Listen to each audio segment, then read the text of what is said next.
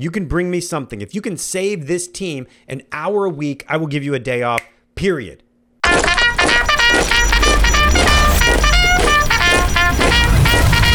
This is the Military Sherpa Podcast. Left, right, left leadership insights from America's best. With your military Sherpa, Mark Tilsher. Welcome back to the Military Sherpa Podcast. I am your host, Mark, and man, I am excited to be back in the podcasting booth with you today. Now, stop me if you've ever thought this before. We are the best military in. I don't know if you've ever thought that. I don't know if you've ever heard that, but all of my life I was told that we're the best military, the best Air Force in the world. And during my time, it was pretty fantastic when like we would go, I don't know, some of you are pretty young, but when I was a kid, we actually watched a brand new bomber that just was like debuting. It was almost like we went to war just to showcase our technology. And on CNN, this brand new news network that had just came out, we watched this new bomber fly over Baghdad.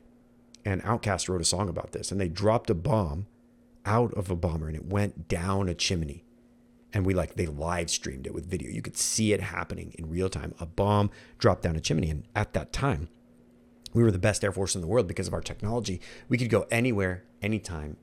And your military leadership has acknowledged that, hey, what made us the greatest Air Force in the world uh, 20, 30, 40 years ago doesn't define us as the best force in the world now. It's not our technology, it's not our unique battlefield armaments, but it's our ability to innovate our ability to innovate is a very interesting thing to say because we're saying, hey, look, it's not our ability to innovate in the civilian sector, but it's the ability for our battlefield airmen to innovate. And you see some of this as you watch what's happening and some of the wars that are going on right now all over the world. We look at the battlefield uh, soldiers and airmen in other countries. We're thinking like Russia, Ukraine.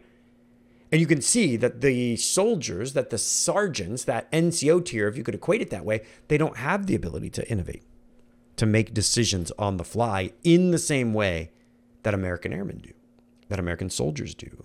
And so our ability to win wars is going to be based on your ability to innovate in real time, in, but also your ability to structure and do better at your job to get better and better and better. And so it sounds really cool, but how does that work in practice?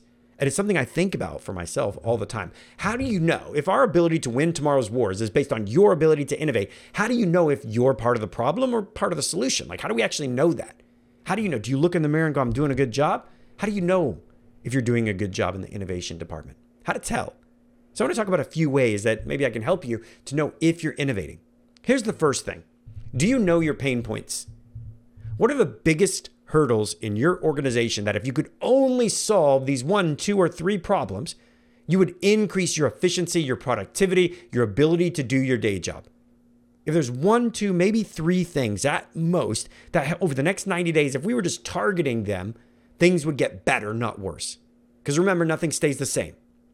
What are those things? Do you know what they are? If you don't understand your pain points, you're probably not innovating.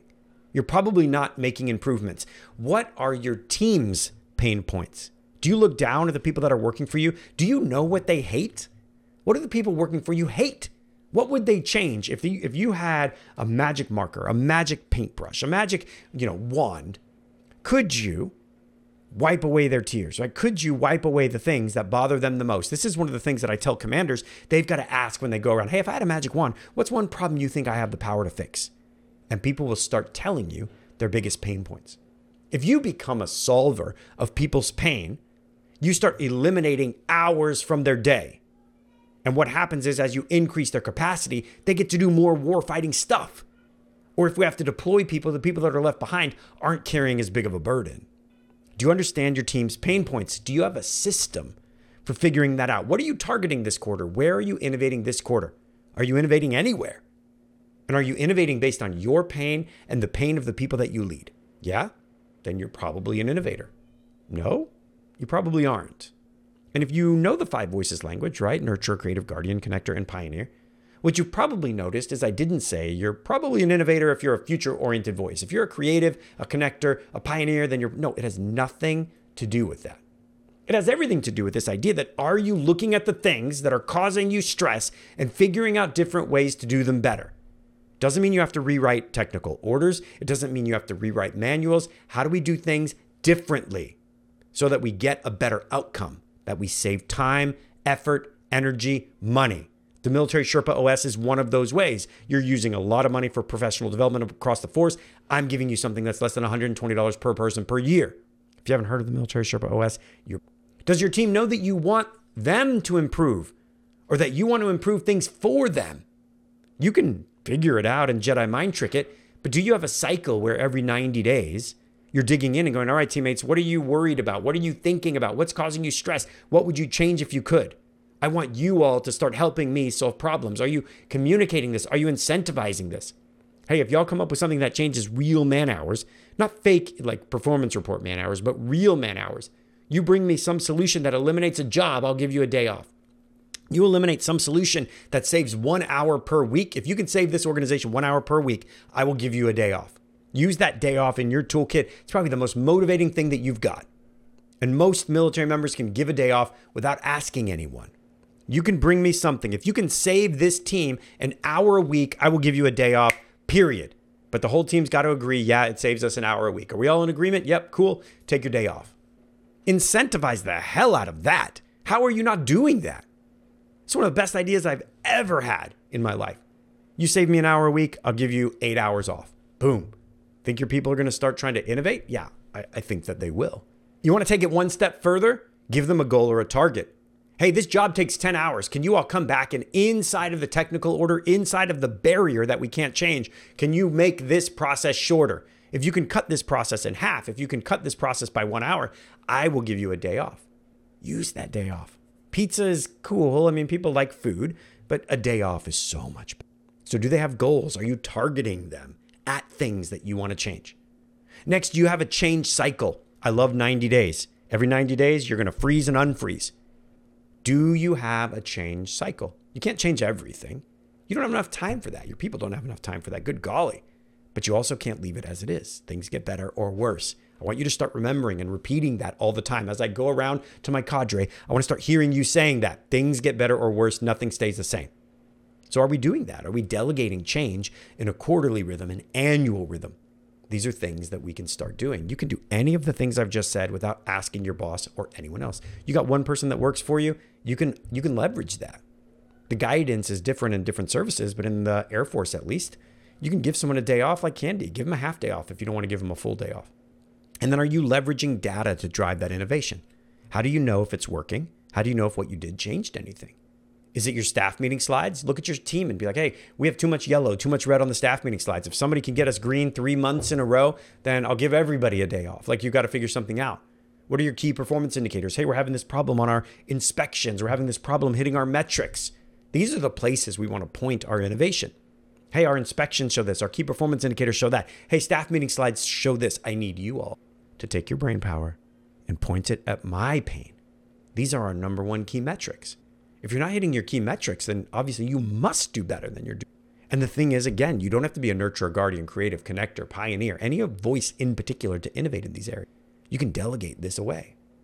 Teammates, I need y'all to have a meeting. I don't even want to be there. I want y'all to have a meeting and figure out how we can be green on every slide for 90 days. And then if y'all can hit it, I'm giving you all a day off. Give them incentive. But my favorite is our team performance assessment. I'm not going to lie, you're going to start to hear me talk about the military Sherpa operating system on virtually every podcast episode. Why? It's 10 freaking dollars a month and it gives you all the data you need. It's a 90 day change cycle. You take the assessment every 90 days. It tells you where you're at. It tells you what you did. It tells you your top five and bottom five. So the goal is that every 90 days, your bottom five, the things that your team's doing worst at, will be different and the overall average of your team will just keep going up because this 90 days, hey, your bottom five, they're all in the mid 45 out of 100 scores.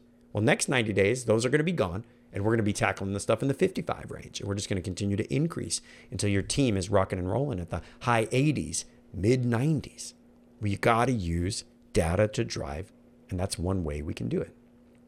If you do this and you learn to do this, this is what sustained superior performance look like. This is what promotions are built on. The earlier you learn to do this, the better. When you're in your work center and you're actually improving the performance of your team, the morale of the team members, and you're teaching them to do precisely what you're doing, this is what senior leaders. Being an innovator doesn't mean you need to see the problem. It doesn't mean you need to see the solution. It just means you've got to be really good at having great conversations with your team and figuring out how to get to the bottom of what's holding you You figure out what's holding you back, you delegate idea generation, and you manage the change cycle, freezing and unfreezing. You do that one year from now, your team will be completely different and you will be sleeping more and working less. All right, teammates, I'm going to call it from here with one or two quick calls to action. This week, I want you to explore your key metrics. Are there any reds? Are there any yellows in your team metrics? If there's any reds or yellows when you look at your staff meeting slides, your key performance indicators, time to innovate. I want you to think about who you would delegate those solutions to. So don't put it all on your shoulders, but who could you incentivize? Who could you reward to solve those problems for you?